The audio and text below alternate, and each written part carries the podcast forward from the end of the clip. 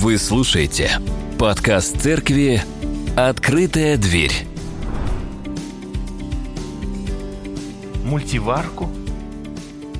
Но нет, тогда он не знал такого понятия. Берете горшок глиняный, верно? Скорее всего, глиняный. И кладете туда то, что вы получили драгоценное. А получили вы драгоценную веру. Кладете эту веру, и она начинает вариться – но недостаточно. Он говорит, добавляйте к вере добродетель, дополните ее, то есть добрыми делами. И до этого он еще говорит, что э, вот эта аритея, то есть Божьи дела, они характерны Богу. Прежде всего, он говорит, это Божья, Божья добродетель, а мы дети Его. Поэтому он говорит, вы, глядя на образ должны повторять его. И вы должны тоже делать добрые дела. Это просто естественно. Поэтому к своей вере необходимо добавить добрые дела. К добрым делам необходимо добавить знание. Вот эту мудрость. Вот есть люди, которые ничего не знают. Они Библию не читают, они в законе не пребывают, не твердят его денно и ночно, про Бога не думают. То есть они живут совершенно иначе. Вот здесь пусто. Петр говорит немножко о другом. Он говорит об этом знании, которое христианину крайне необходимо через исследование слова, через исследование, через понимание Божьего откровения – и как мы сегодня читали, кстати, с вами церковью, а, когда апостол другой Павел пишет э, церкви в Коринф, он говорит им, ну, вы знаете, вы молодцы, что знаете. Но это приходит вас, похоже, приводит вас к надмению. То есть просто одного знания недостаточно. Вот то, что ты знаешь, что это мясо кушать можно, и идолов никаких на самом деле нет, мешает братолюбию. И вот э, к знанию э, апостол Петр говорит, необходимо добавить самоконтроль. Надеюсь, мы практиковали на этой неделе самоконтроль. Но я надеюсь, мы практиковали все, и веру, и добродетель, и знания, и самоконтроль.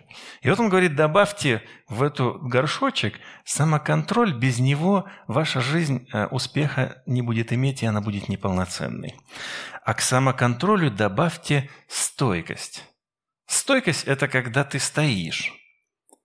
Кто, ну здесь я смотрю, есть женщина, вы, наверное, не знаете, да, но а тот, кто мужчина, он, может быть, знает, когда ты вдруг выходишь биться, драться, да, то там важно плотно устоять на ногах, как минимум, то есть твердо. И иногда ты получаешь удары, и тебе нужно устоять. Ну, я как человек, знаете, боксом занимался, соответственно, ты много ударов получаешь. И бывает так, что тебе ударили, и ты упал. Но ты должен встать, потому что время еще идет, и ты должен встать. Никто не видит, что у тебя внутри происходит, а внутри тебе очень плохо. Ты думаешь, мама, где ты, мама моя? Сбросить перчатки и убежать поскорее. Это такое внутри. Но ты встаешь и начинаешь продолжать то, что ты делал. Вот в этом, вот это и имеется в виду стойкость, потому что на, жизнь, которую мы следуем, она наносит нам удар за ударом. И люди со стороны не могут оценить этих ударов, которые мы получаем. Это потому, что удары по нам при, приходятся. Но внутри мы говорим, Господи, Господи, сколько можно? Во мне уже живого места нет, куда ж ты бьешь? И берешь какой-нибудь псалом Давида и говоришь, Господи, что ж ты меня, червята, уже вообще в землю вогнал?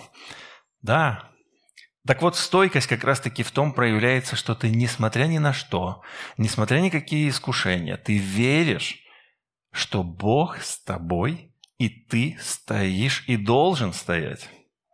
Тем более, что мы с вами читали в первом послании, а, апостол Петр очень много писал о страданиях, говоря о том, что да вы, наследуя царство вместе со Христом, который претерпел страдания, вы и сами вооружитесь этой же мыслью, что вы должны, вы будете страдать. Это естественное состояние всячески страдать.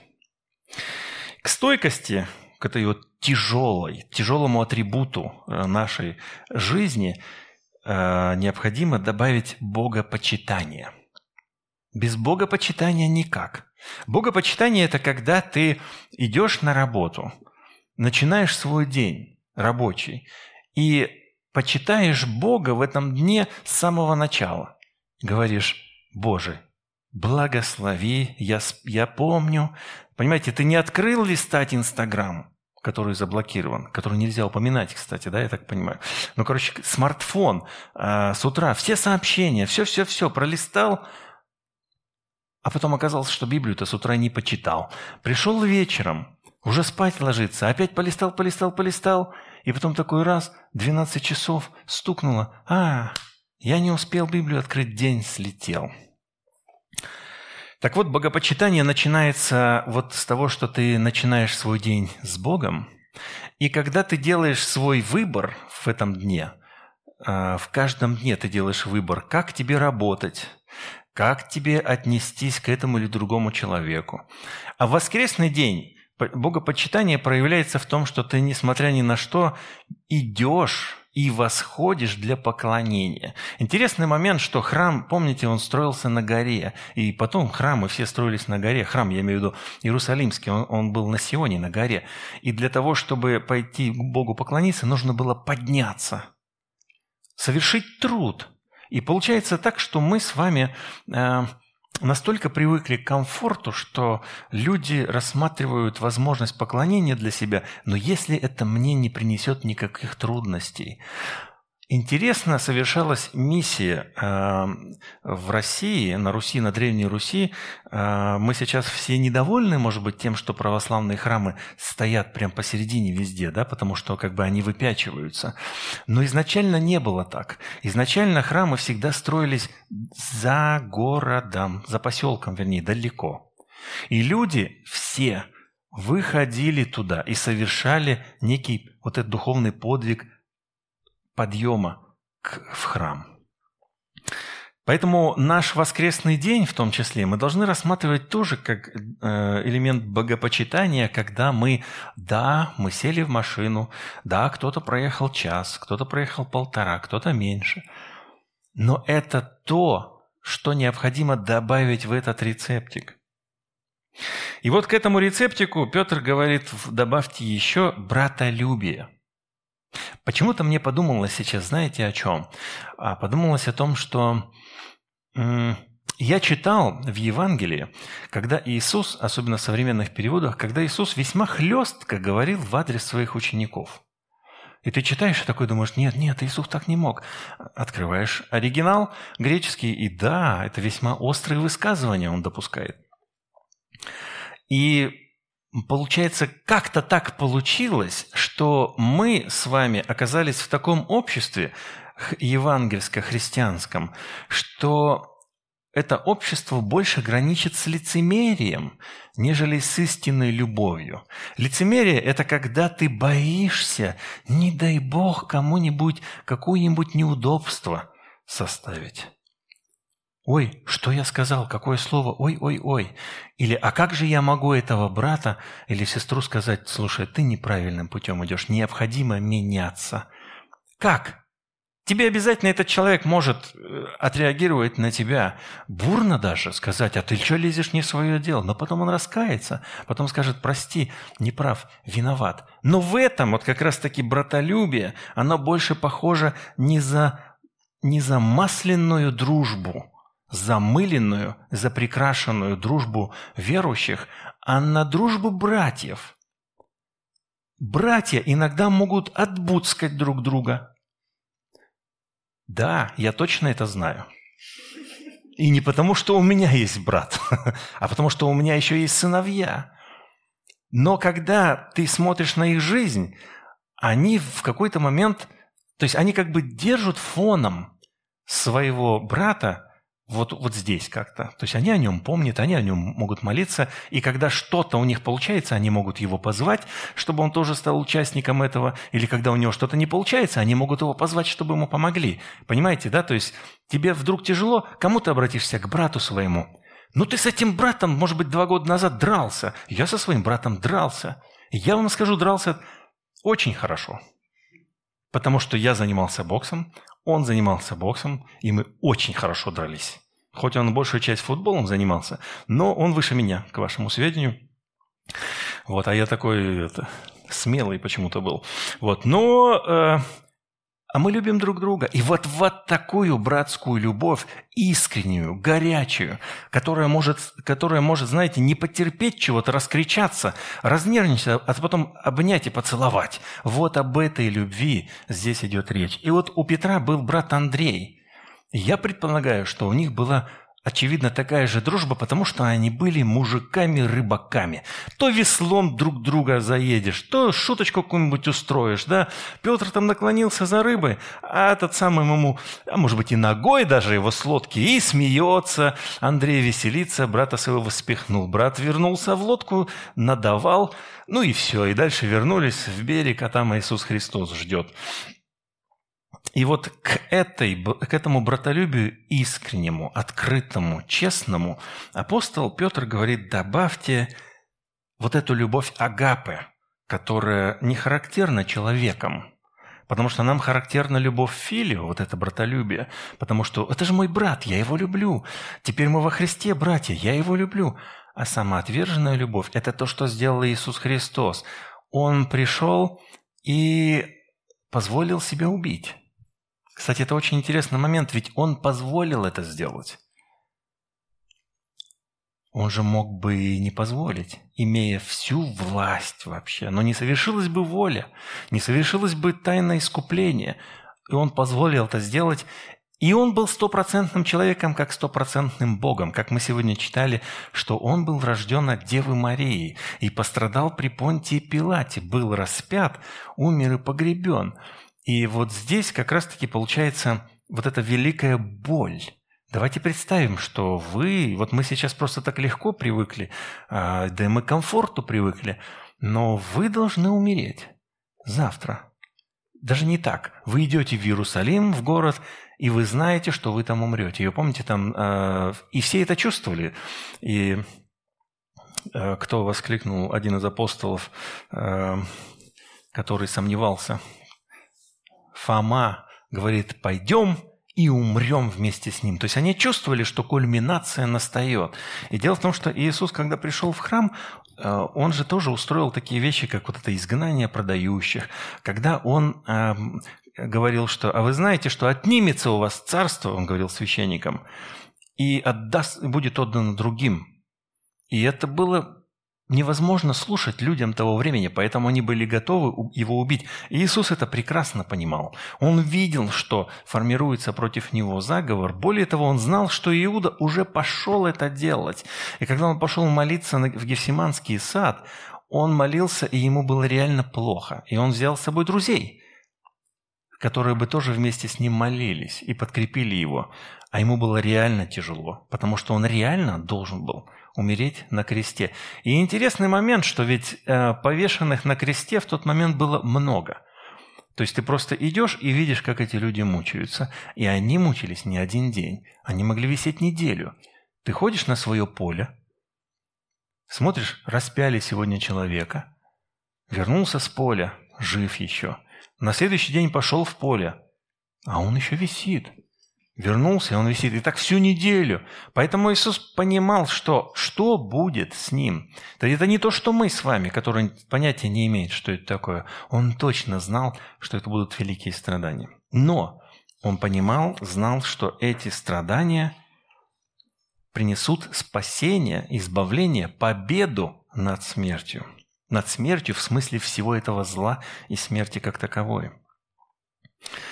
Итак, получается, что следуя рецепту Петра, как мы говорили в прошлый раз, что он напоминает нам?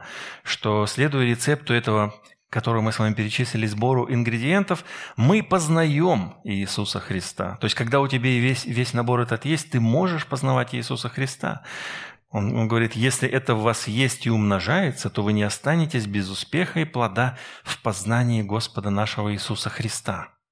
Если в тебе этого нет – Убери богопочитание, убери воскресное богослужение, присутствие на нем, и уже у тебя не достанет данных для того, чтобы познавать Иисуса Христа. Следуя рецепту Петра, мы утвердим свое звание и призвание, мы его подтвердим. Он говорит, «Посему, братья, более и более старайтесь делать твердым ваше звание и избрание». Как мы говорили, это не просто так ты получил и побежал дальше веселиться, на тебе большая ответственность. Делай твердым, подтверждай делами, любовью, богопочитанием.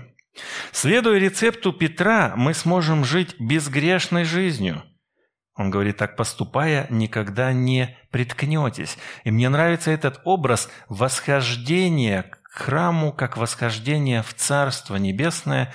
И когда ты так поступаешь, все ингредиенты, когда собираешь, то ты не споткнешься на пути в Царство Небесное. Не подвернется у тебя нога, не падешь ты, а будешь уверенно подниматься в царство. И как раз-таки об этом идет дальше речь. Следуя рецепту Петра, мы получим вход в царство. Ибо так откроется вам свободный вход в вечное царство Господа нашего и Спасителя Иисуса Христа.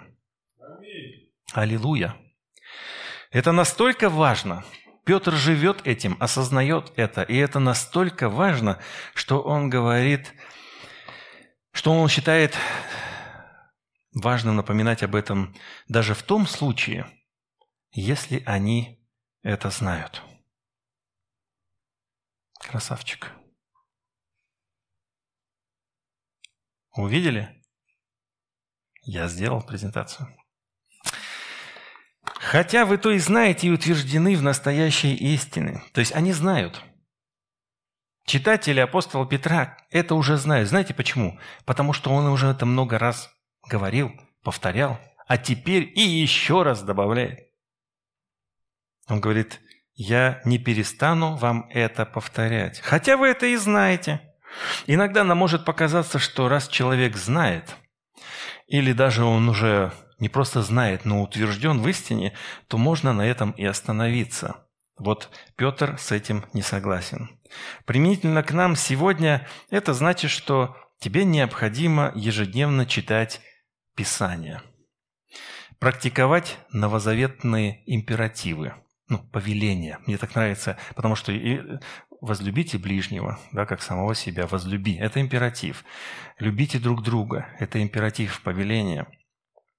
И вот э, необходимо это практиковать в своей жизни каждый день. Быть частью тела разделяя евхаристическое общение с братьями и сестрами по вере. Евхаристическое общение – это общение благодарности, когда мы собираемся здесь особенно в первое воскресенье месяца и благодарим Бога за Его жертву, возвещая Его крестную смерть и принимая эти дары, участвуя в таинстве причастия, когда Бог, в этом-то и тайна, когда Бог присутствует особым образом и в этих дарах присутствуя, начинает э, с нами работать. Потому что интересно, э, ведь Он же сказал, кто не будет есть плоти моей и пить кровь мою, тот не будет иметь частью со мной.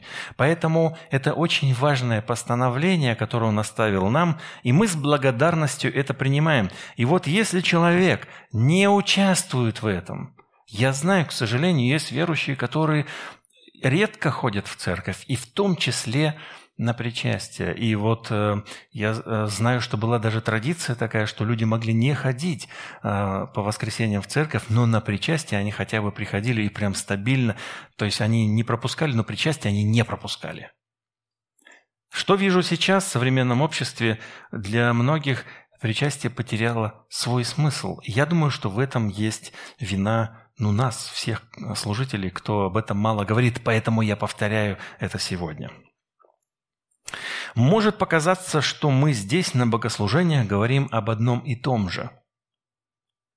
Верно. И в этом вся суть. Апостол Павел говорит, справедли... э, извините, Петр говорит, справедливым, справедливым же почитаю. А современный русский перевод от РБО предлагает вот какое прочтение. «Я считаю своим долгом». Интересно, что здесь а, Петр использует прилагательное э, «дикайос», то есть «дикайосюнне». Если вы запоминаете это греческое слово, это праведность. Дикая сюны, мы много раз будем об этом говорить, потому что самое распространенное слово – праведность. И переводится всегда как праведность. И вот э, здесь вот дикайос – это праведно.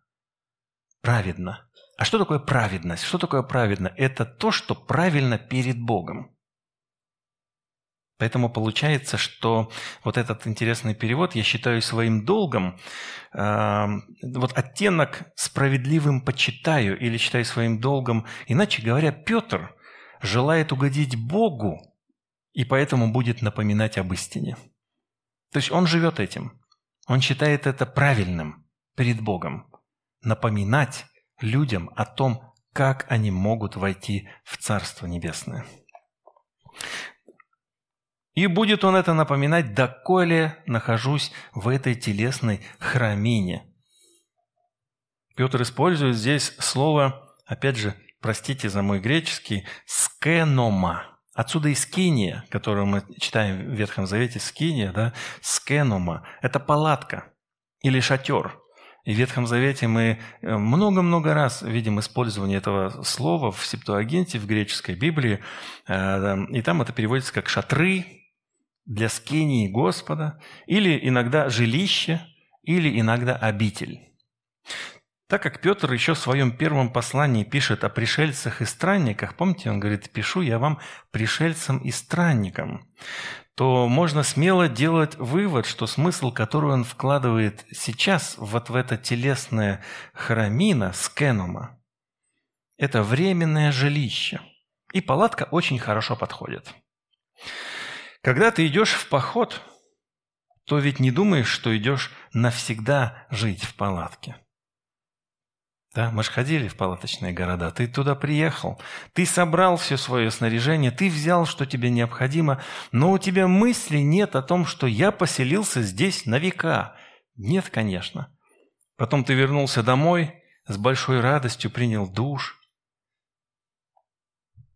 лег на мягкую кроваточку – Чувствую, что по твоему телу не лазят муравьи и комары и всякие другие животные. Мы э, меня отец брал, мы ездили в палаточные, палатку разбивали, да, было интересно, круто, на море особенно, в горах тоже прикольно. Я со своими сыновьями тоже в горы э, ездил палатку, нам действительно там было хорошо, но нам и в голову не приходило то, что мы здесь будем всегда. Вот примерно такая идея Петром закладывается здесь, когда он говорит, что э, как бы называя свое тело палаткой, он указывает на то, что я странник и пришелец. У меня и в мыслях нет, что я здесь буду долго. Это тело, говорит он, временное присталище, и он скоро его оставит и уйдет домой. Писание многократно подчеркивает временность нашего пребывания здесь. И интересно, что об этом же мы читаем в Евангелии от Иоанна. Даже пришествие Иисуса Христа описывается как с одной стороны, как вот это временное пребывание здесь. Давайте мы прочитаем. «И Слово стало плотью и обитало с нами, полное благодати и истины. И мы видели славу Его, славу как единородного от Отца». Обитало – это от скенома, скеноу, то есть то же самое, только глагол. И переводится оно примерно так, как, ну, самый хороший перевод – это «жить или разбивать лагерь в палатке». Вот как бы, когда израильтяне шли по пустыне, они раз... останавливались и разбивали лагерь. То есть каждая семья для себя ставила свой шатер – вот примерно так. Остановились, разбили. И вот это слово здесь используется. В, в русском получается так, что обитало, как мы видим здесь, да, но оно не совсем несет вот тот смысл. Э, как бы слово стало плотью, обитало с нами, можно прочитать как Иисус вочеловечился и разбил палатку среди нас.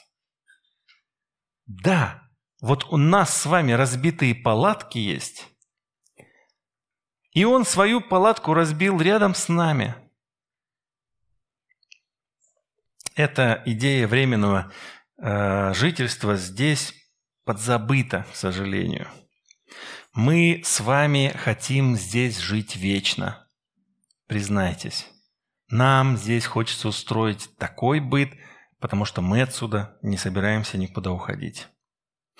А еще интересно, что раньше мы читаем об одном праведнике такие строки.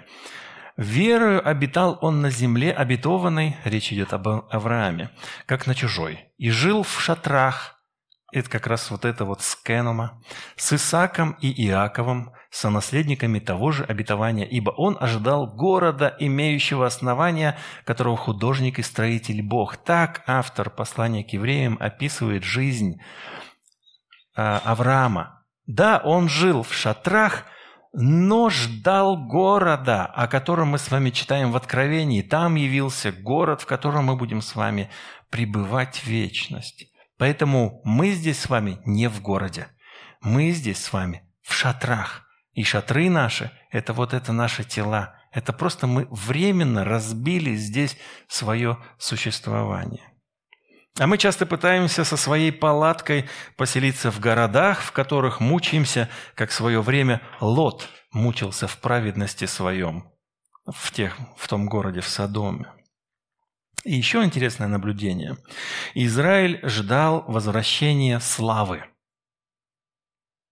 Храм Соломона сначала Скиния. Помните, когда построили Скинию, слава Божья сошла на Скинию. Таким образом, Бог виде славы своей сошел на Скинию. И потом через некоторое время построили храм. И Бог благословил Соломона на строительство храма, и когда они освещали его, то слава Божья сошла на этот храм, то есть Божье присутствие было очевидно с народом. И когда народ разделился, грешил, сначала 10 колен Израилевых были уведены в Ассирию, потом оставшиеся два колена Иуда и Вениамин были уведены в Вавилон. А в этот момент уже в конце э, мы читаем у Иезекииля, как слава покидает храм – и храм был разрушен. То есть таким образом Бог покинул свой народ. И мы знаем, что через 70 лет они вернулись из плена и отстроили храм. Но мы нигде не читаем повествования о том, что слава снова вернулась, что Бог вернулся таким образом и снова присутствует. Нет, Бог не пришел, чтобы пребывать среди них. И вот здесь как раз-таки мы читаем, Э, об Иисусе, Иоанн нам его описывает, что Иисус – Бог. И вот Он пришел и разбил свою палатку. Вот она слава пришла когда. Иисус – это возвращение этой славы, которую ждали более 400 лет израильтяне. Но они не распознали в себе, не распознали в этом событии, что это Бог пришел. Это была их печальная ошибка. Зная, что скоро должен оставить вот эту палатку мою, как и Господь наш Иисус Христос открыл мне. Интересно, что э, Петру тоже было что-то открыто. Да, давайте почитаем, о чем здесь он говорит. Апостол Иоанн описал это в своем Евангелии. «Истина, истина говорю тебе, когда ты был молод, то припоясывался сам и ходил, куда хотел» Кстати, это очень указывает, э, знаете, на что? На своевольный характер Петра. Он же был очень горячий. И он прям, помните, вырвал, э, вытащил э, кинжал, отрубил ухо. Иисус его еще и не просил, а он взял уже отрубил ухо. Такой он. А здесь он говорит, смотри, вот ты когда был молод, ты был вот, а, камень. А когда состаришься, то прострешь руки свои, и другой припояшет тебя, и поведет, куда не хочешь. Сказал же это, давая разуметь, какой смертью Петр прославит Бога, и, сказав это, говорит ему, иди за мной. Представьте, что вы в курсе, как вы умрете – на самом деле это не очень приятно. Э, вот эти все э, предсказания, которые стараются, ну, люди, за которыми бегают, платят деньги или еще что-нибудь, это же ведь на самом деле очень ужасно. И Божья милость, что мы не знаем, как и когда наступит наш исход.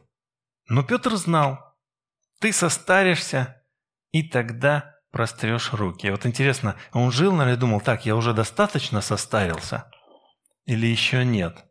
Это вот уже сейчас будет? Или там, вот мне сейчас, условно говоря, там 65 лет, это уже достаточно или, или 75 это нормально? То есть до какого возраста? Потому что он был где-то в 64 году э, казнен, соответственно, где-то в 33 году был казнен Иисус. Мы предполагаем, что он с Иисусом ходил в 30-летнем, как минимум, предполагается, что даже старше, ближе к 40.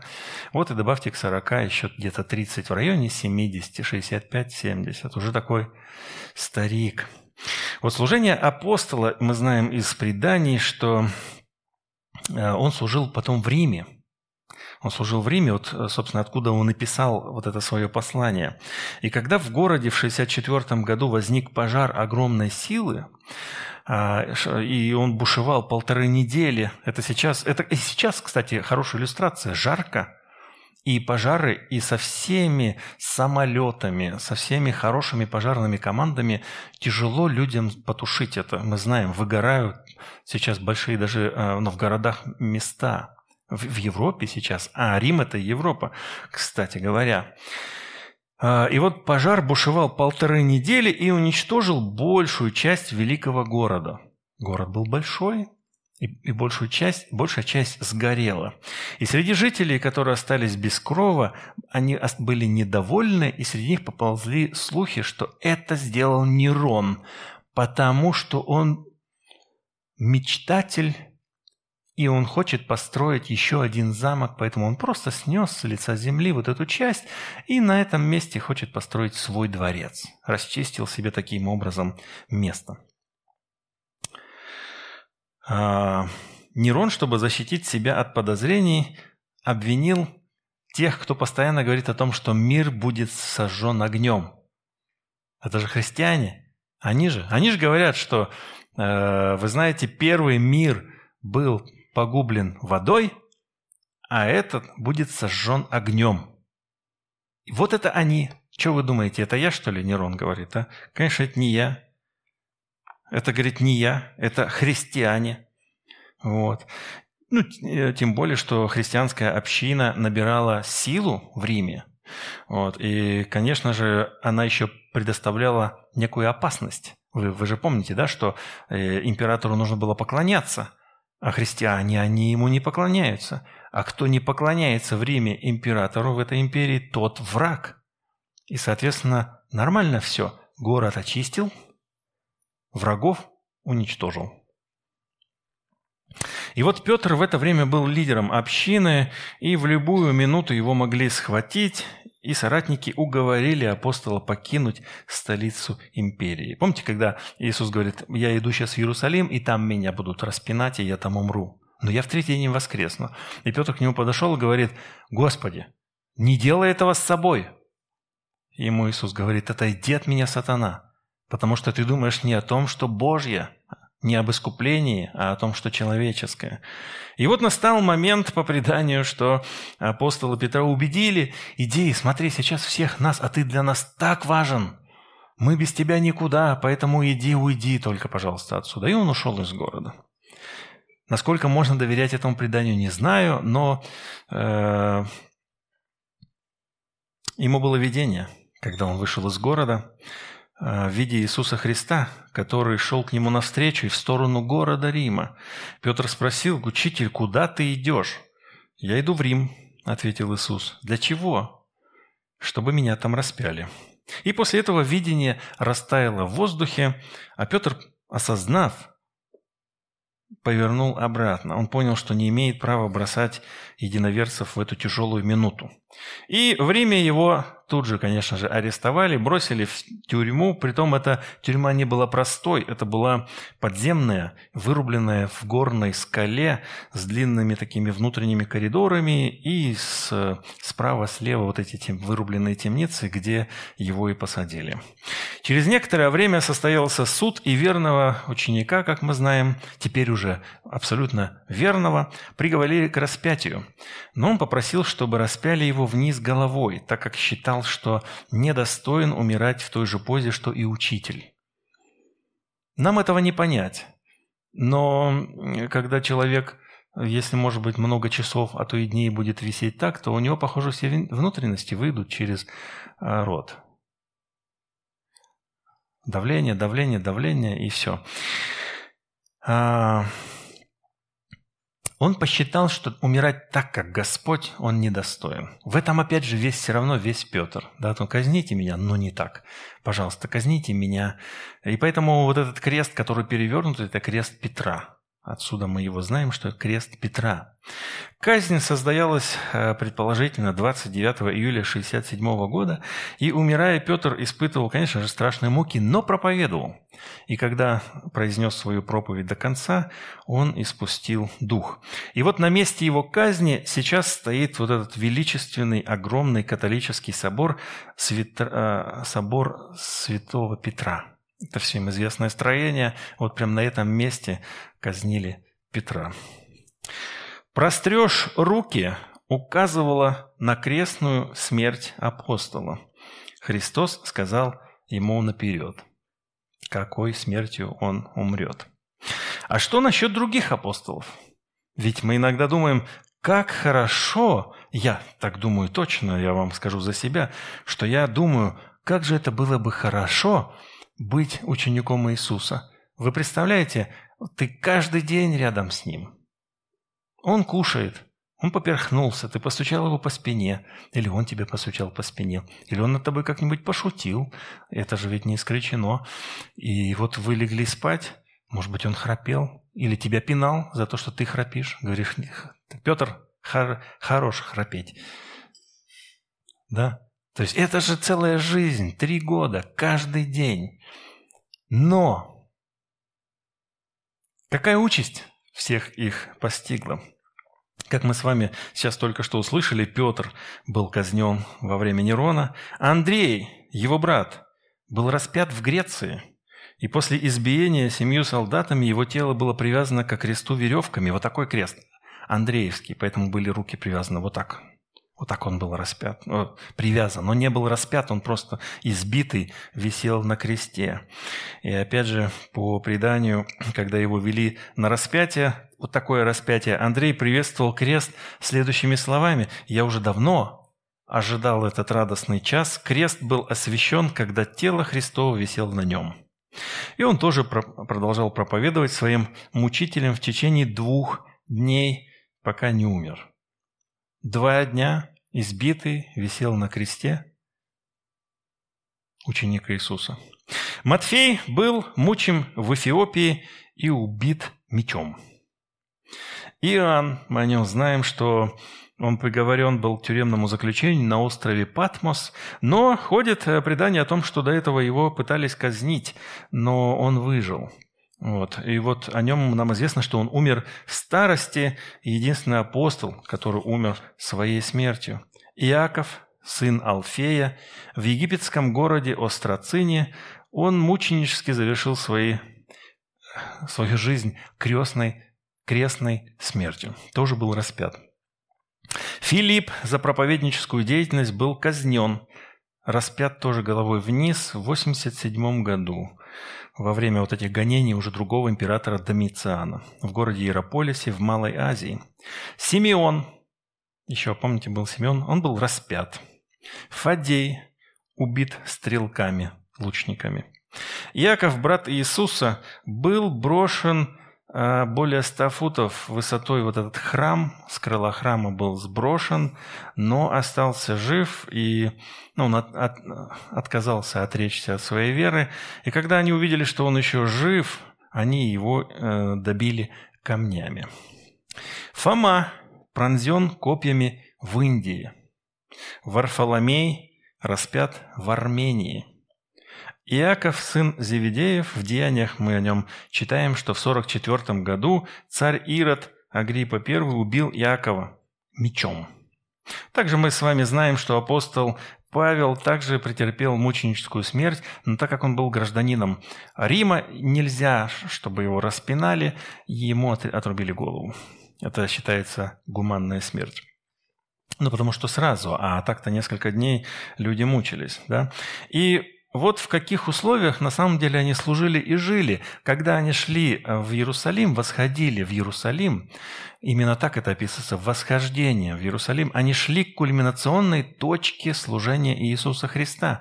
И когда они просили, дай нам сесть по правую или по левую э, сторону от тебя, э, он говорит, а вы понимаете, что вы просите?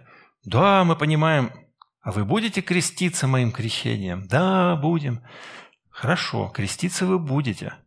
А вот кому где сесть, это от Отца.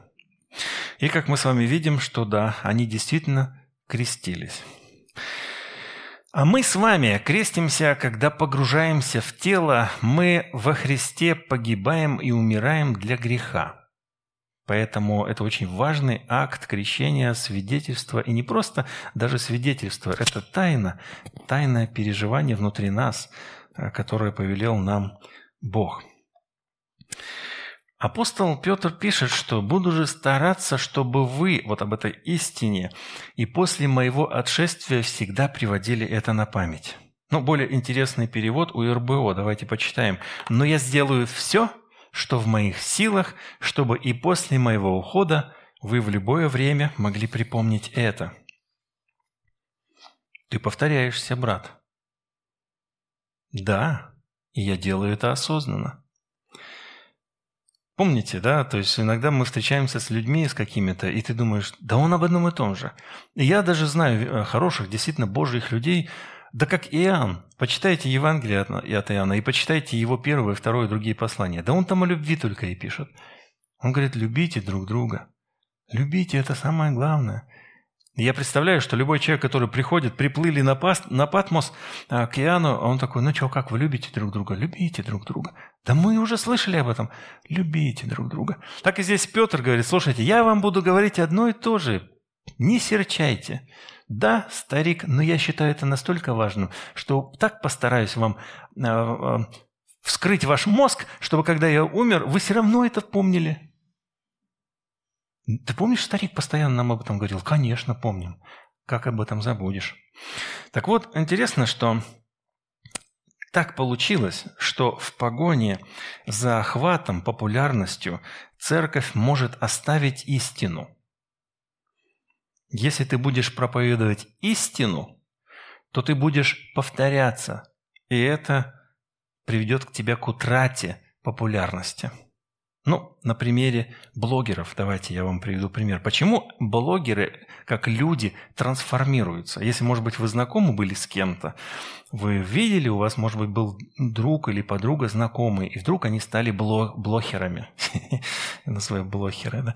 Вот. И вдруг они, они, и, и они, они были собой, а потом перестали быть собой, и ты их перестаешь узнавать. Почему?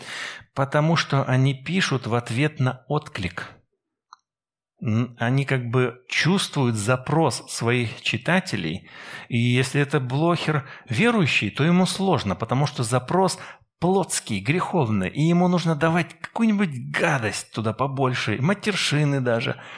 А он, он сдержан рамками. Но и мы замечаем, что а он уже пошел по границе, и он уже перешел даже, кто-то перешел границу. Это верующий. А неверующие границ вообще не знают никаких. То есть это та ситуация, когда хвост виляет собакой. Если ты будешь говорить, как Петр, об истине и повторять ее, люди скажут, слушай, я не пойду больше туда, он запарил. Он говорит об одном и том же. Он твердит одну и ту же истину. Скучно. Мне бы поржать, посмеяться, веселуху какую-нибудь посмотреть, видюшек разных. Поэтому я в воскресенье в церковь не хочу идти потому что там скучно. И тогда церковь такая, а что делать? Люди к нам не ходят. А давайте начнем устраивать шоу. Вы знаете, я читал, я читал э, био, био, автобиографию человека, который создал Hillsong, и э, Брайан Хьюстон, да, если не ошибаюсь. И когда он начинал свое служение, и первые церкви открывал, он, э, он пишет такую историю, что э, люди пришли к нему в церковь и с радостью э, позвали других. И знаете, что они говорили? Они говорили, пойдем в ту церковь, Там пастор во время проповеди раскачивается на лианах. Это Австралия. Соответственно, такие вещи там возможны. Да, понимаете, то есть шоу! И вы знаете, что церковь действительно там у них большая. Насколько это все верно, не, не мне судить в частности, но истина должна быть на первом месте. Форма важна, но только бы нам с вами не уйти от истины ради того, чтобы людям было интересно. Поэтому, когда молодые христиане начинают служить в церкви, они начинают оценивать все другими мерками. А мерками оценивать, интересно ли это, весело ли он говорит, смешно ли мне, во время поклонения – у, прокачивает меня или нет, какой свет. Я пошел, э, приезжают люди из Краснодара к нам, да, приехали в нашу церковь, побыли хорошо из нашего союза. Потом приходят в слово жизни. У них весь задник видеоэкран, плюс цвет, плюс хорошие инструменты. И они такие, вау, вот где я хочу быть.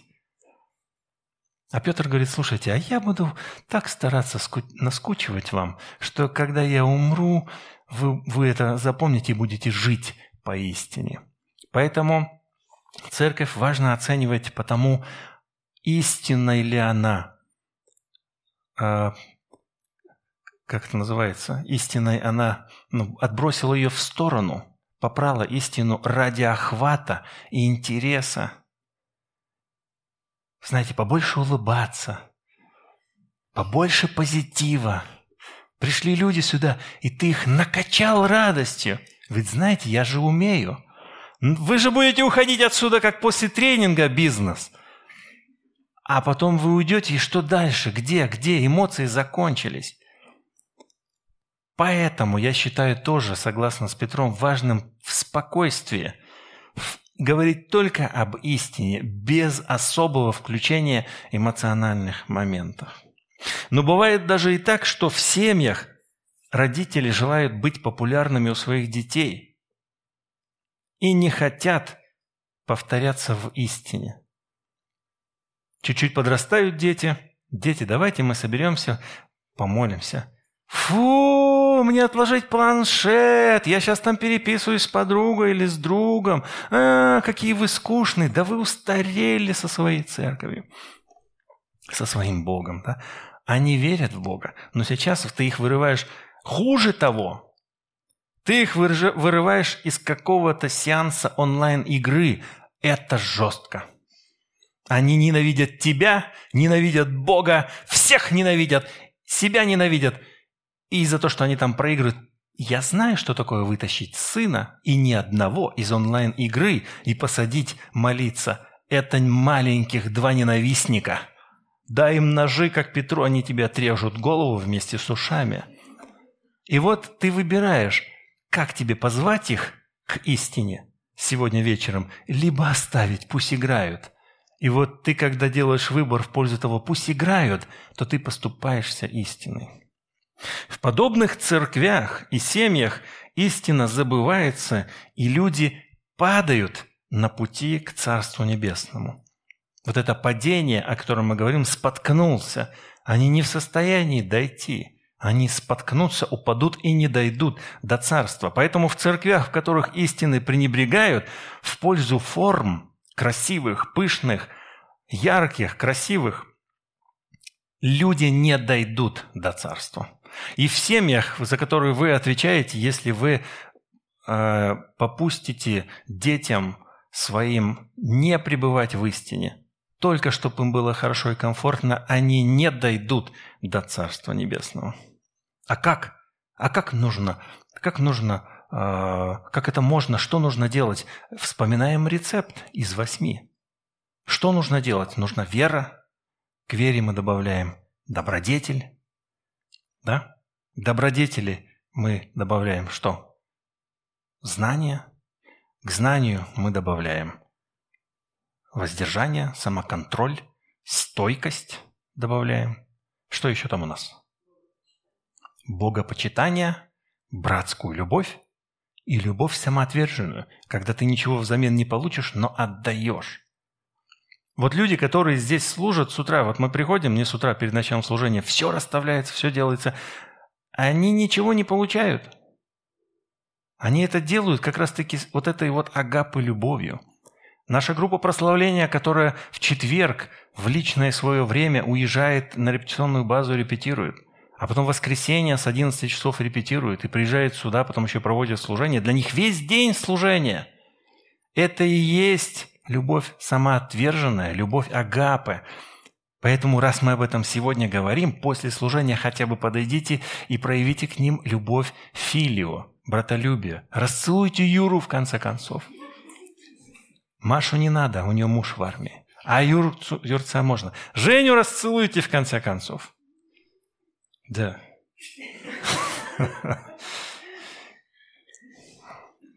Какие выводы мы можем сделать из сегодняшнего отрывка для своей практической христианской жизни?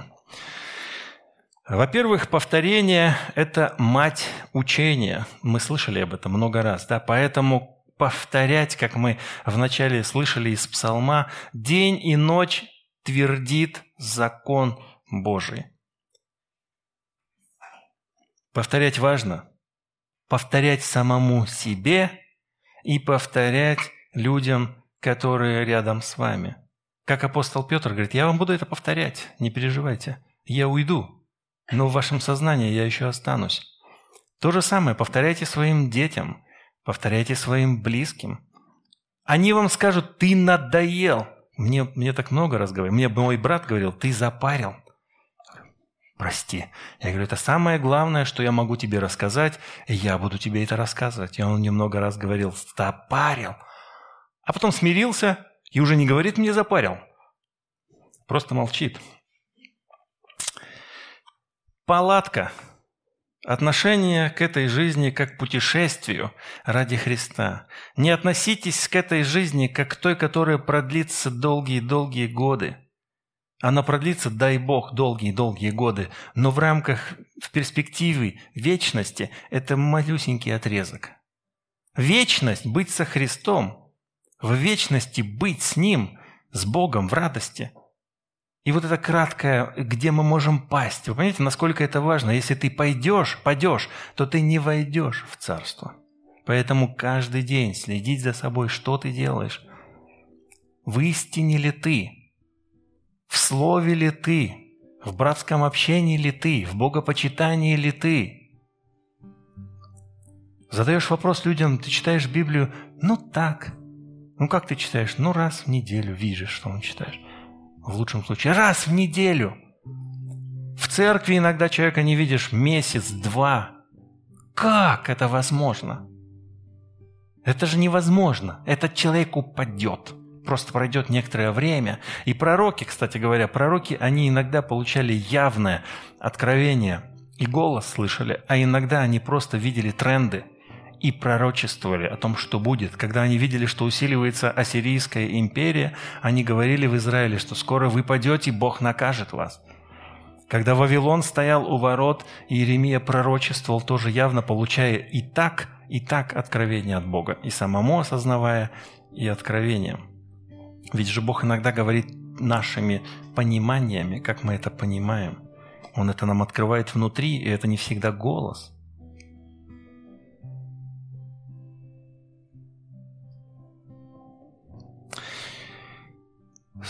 Вся соль в том, что мы не будем жить в этой палатке вечно. Как бы нам ни хотелось, как бы нам ни хотелось, и вам, женщины, как бы вам ни хотелось красиво выглядеть, ходить к косметологу, ваша палатка свернется рано или поздно. Соберется. И вот, кстати, то слово, которое он использует, что э, мое отшествие, там слово как раз-таки вот это применяется к сбор экипировки. Ну, как бы так, снимай палатку. Вот когда будет сниматься эта палатка, э, это, он называет это мой, мой уход, иксходус. Это как раз-таки вот э, исход, который они видели. То есть я уйду, наконец. Да не обижайтесь, женщины. Вы чудесны сейчас, но рано или поздно вы свернетесь, как та палатка, да. И повторяйте истину. Учите стихи. Учите символы веры и повторяйте их ежедневно. Начинайте молитвы. Я предлагаю вам выучить символ веры апостольский. Он короткий очень удобный. Начинайте утреннюю молитву с этого символа веры, и вы, это ваше исповедание. После этого молитесь уже, о чем вы молитесь, благодарите Бога, заканчивайте. И вечером, когда вы уже становитесь вечером на молитву, начните свою молитву тоже с этого исповедания. Вы почувствуете, что э, мысли уже живут, ваши мысли, они повторяют это. Но в том смысле, что ты уже мыслишь этим исповеданием. Это исповедание, оно у тебя на устах. И стихи Священного Писания, которые определите для себя те, которые помогают вам стоять когда вам тяжело, и они помогают вам выстоять. Таких много отрывков. Вот «Путешествие в Царство Божье», наш курс подготовки к крещению, он предлагает учить стихи. И вот как раз-таки эти стихи являются важными, ключевыми для того, чтобы иметь успешную, в том числе, жизнь, когда ты можешь их вспомнить и повторить. Когда тебе тяжело, вспоминай, вас постигло искушение не иное, как человеческое. А дальше как? Но силен Бог, который не попустит вам быть искушаемыми сверх сил. Но в искушении даст и облегчение так, чтобы вы могли перенести. И ты такой знаешь этот стих и понимаешь, что все, я Боже, я почти сдох. Но написано же, что ты дашь мне сил э, так, чтобы я мог перенести. Да? И ты такой выползаешь из этого искушения. Знаете, сколько раз уже я так выползал? И этот стих мне просто напоминал, как бы, ползи, нормально, сейчас выползешь, все будет хорошо. Бог э, даст тебе силы, чтобы ты пережил. И ты пережил. Собственно, это все у нас с вами на сегодня. Короткий отрывок и короткая проповедь. Давайте поднимемся и возблагодарим Бога за то, что Он нам дал эти чудные палатки красного, синего, пестрого цвета. И будем осознавать, что это временно. Это временно. И самое главное – это помнить, что, что нам нужно, собрав ее, водвориться у Господа. Бог великий, всемогущий, благодарим за Слово Твое, через пророков говорящее, через апостолов. То, что и Ты сам говорил, до нас это дошло. И сегодня мы читали э, проповедь э, на отрывок из послания Твоего э, ученика крепкого, стойкого, который много пережил, который делится своим опытом, поделился с церковью, бесценными вещами, будучи, мы уверены, движимы Духом Святым. И мы сегодня об этом говорили для того, чтобы на завтра и в предстоящие дни всегда помнить о том, что мы должны быть в Тебе, о том, что мы должны помнить о Тебе, помнить о Твоей жертве и жить такой жизнью, которая будет угодна Тебе в вере, чтобы мы были угодны во всем, в богопочитании, что мы любили э, наших братьев и сестер, да, может быть, не всегда, э, улыбаясь, мы, может быть, даже причиняя какую-то боль друг другу, но в этом и семья, в этом и братья и сестры. И во всем этом, чтобы мы являли Твою любовь самоотверженную, Господи, благослови нас, чтобы мы от Тебя, принимая ее, наполняясь полноценно Твоей любовью могли делиться ей с теми, кто рядом с нами. Благослови нас, Боже, на предстоящую неделю практиковать святость, практиковать жизнь в присутствии Твоем. Во имя Иисуса молимся. Аминь.